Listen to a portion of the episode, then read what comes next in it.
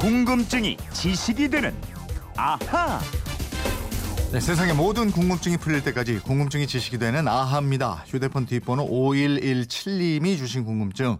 네, 저는 시계를 자주 들여다봅니다. 하루에도 수십 번씩 시계를 보면서 누가 시계를 만들었을까 궁금해졌고요. 또 시계하면 스위스라는 나라가 떠오르는데 스위스는 어떻게 해서 시계 강국이 됐는지 이 부분도 궁금합니다 하셨어요.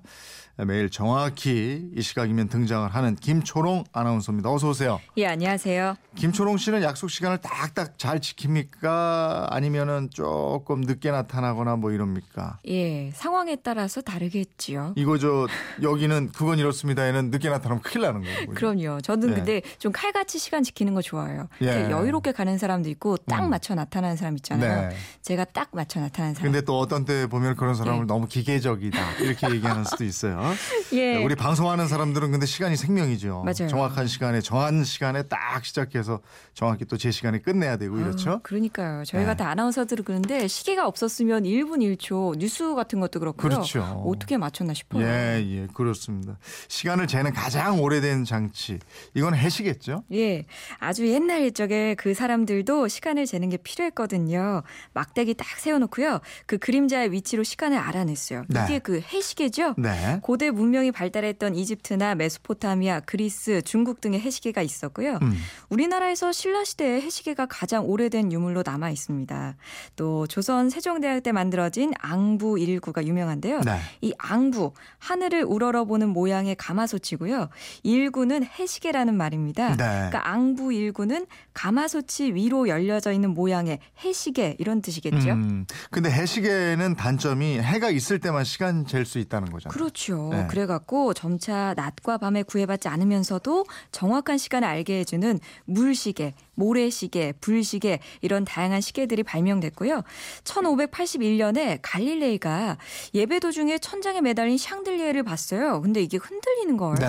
그러니까 진자는 진폭에 상관없이 진동 주기가 일정하다는 사실을 알아내게 됐습니다. 아.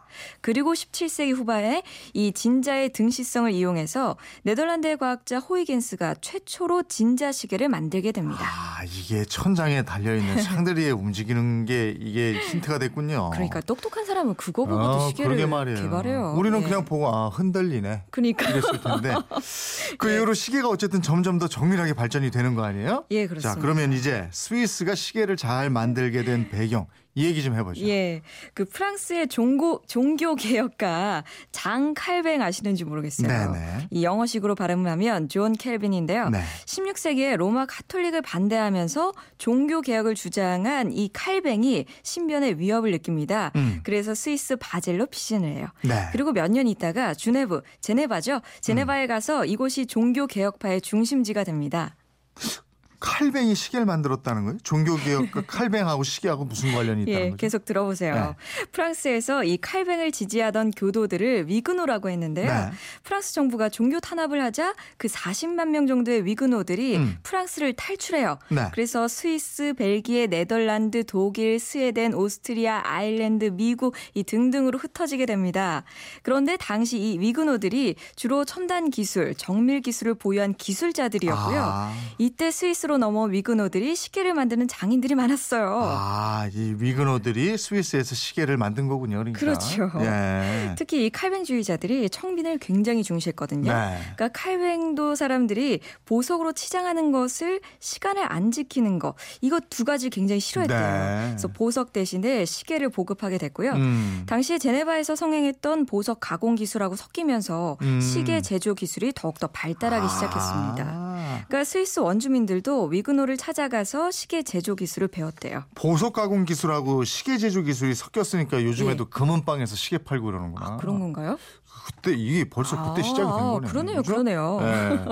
그러면 그렇게 해서 시계를 만드는 장인들이 많이 늘어났다 이거군요. 예. 그러다가 17세기에 이 제네바의 시계를 거래하는 조합이 탄생하게 됐고요. 네. 1845년부터는 이 기- 시계 산업이 기계화가 되면서 생산량도 크게 늘어났습니다. 음. 또 그렇게 되니까 스위스 사람들이 자기가 만든 시계를 가지고 알프스 산맥을 넘어가서 유럽 각국에 수출을 하기 시작했습니다. 아, 그렇게 해서 스위스 하면 시계 이런 명성을 얻게 되는 건가요? 그렇죠. 근데 스위스가 옛날에는 그렇게 잘 사는 나라는 아니었다면서요? 예, 맞습니다. 그 단점 단적인 예를 들어볼게요. 로마 교황청의 용병들이요. 그 지금도 그 스위스 용병이라고 불리곤 하잖아요. 네네. 그러니까 이게 중세 시대부터 스위스 용병이 로마 교황청을 지켰던 전통 때문에 그런 아, 거거든요. 네. 그러니까 스위스가 농지가 넓은 것도 아니었고 음, 음. 대부분 산악 지형이라서 농사도 잘 안 됐어요. 네. 그러니까 수입이 특별한 게 없었단 말이죠. 예. 그래서 한원 수 없이 남자들이 외국에 용병으로 나가서 대신 싸워주고 그 월급을 본국에 보냈던 겁니다. 아. 그 정도로 유럽에서는 가난한 나라였던 거예요. 그랬군요. 예. 근데 지금은 유럽에서 가장 잘 사는 나라 중에 하나죠? 그렇죠. 그런 나라를 위그너들이 시계 기술을 발전시키면서 시계의 나라가 됐고 음. 또 작은 알맹이로 큰 돈을 버는 제약 산업도 발전시키고요. 네. 돈을 들어오니까 금융업도 발전시키게 됐고 음. 이러면서 오늘날의 스위스가 된 겁니다. 네. 사실 시계하면요 스위스 말고 영국도 꽤 발달했거든요. 음, 음. 근데 스위스 시계업자들이 시계 수출량을 크게 늘리지 않았고요. 오히려 고가 상품, 명품 위주로 판매하는 차별화 정책을 펼쳐요. 네. 이게 잘 먹히면서 Swiss made 이게 대대적인 마케팅 전략으로 영국 시계를 이겨버렸대요. 예. 오늘 뉴스 보니까 전 세계 시장의 절반을 스위스 업체가 차지했다고 하는데 예, 이 스위스가 그냥 저절로 시계 강국이 된 건 아니에요. 기술도 있었고 네. 전략도 있었습니다. 휴대폰으로 0551님인데요. 이런 궁금증 질문하셨어요. 모든 시계는 왜 시계 방향으로 돌까요? 반대로 돌면 안 됩니까? 아 그러대요. 네. 근데 그게요 해랑 관련이 있어요. 네. 우리나라처럼 지구 북반구에서 보면 해가 동쪽에서 떠서 남쪽을 거쳐서 서쪽으로 지잖아요. 네. 그래서 그 해시계의 그림자는 반대가 되겠죠. 음. 서쪽에서 시작해서 북쪽을 거쳐서 동쪽으로 이동합니다. 음, 음. 이게 시계 방향, 지금의 시계 방향이 된 거고요. 네. 이 해시계나 시- 기계 시계를 개발한 사람들이 전부 북반구 나라 사람들이었거든요. 네. 그러니까 자연스럽게 이 시계 방향으로 돌게 된 거예요. 그렇군요. 예. 그러면 이거 이거 아세요? 금은방이나 시계 파는 가게에 걸린 시계 있잖아요. 예, 이게 대개 10시 10분을 가리키고 있어요. 그래요? 네? 예. 그리고 잡지나 시계 광고 사진도 보면 거의 10시 10분이에요. 어, 저도 그림 그릴 때 네. 10시 10분 가리켰던 것 어, 같아요. 근데 왜 이게 하필이면 10시 10분일까요? 어, 아무래도 구도가 좀 이게 가장 완벽해 보여서 아, 미술적으로. 예. 어? 구도. 예. 네, 그런 것도 있고요. 예. 10시 10분에 맞추면 이게 바늘이 서로 겹치지 않으면서 사람이 시계를 구석구석 잘 볼 수 있대요. 아, 그리고. 특히 저 시계 제조업체의 로고 예. 요거 제대로 보여줄 수 있기 때문에 그러네요. 시선도 딱 로고 있는 가운데로 꽂히고요. 그렇죠. 예. 생각해 보니까 그렇죠. 예. 오늘 시간 날 때 시계 광고의 시계가 몇 시를 가리키는지 이거 한번 보시고요. 에, 이탈리아의 작가 단테가 이런 말 했어요. 예. 잊지 마라. 오늘은 두 번 다시 오지 않는다는 것을. 어, 시계 잘 보면서 시간도 잘 아껴서 써야 되겠다. 이런 생각입니다. 저는 이 말이 떠오르는데요. 시간은 환상이다. 점심 시간은 두 배로 그렇다. 뭐야 이게? 점심 맛있게 드시라고요? 예, 예, 알겠습니다. 궁금증 있는 분들 어떻게 하면 됩니까? 예, 그건 이렇습니다. 인터넷 게시판이나 MBC 미니 휴대폰 문자 샵 8001번으로 문자 보내주십시오.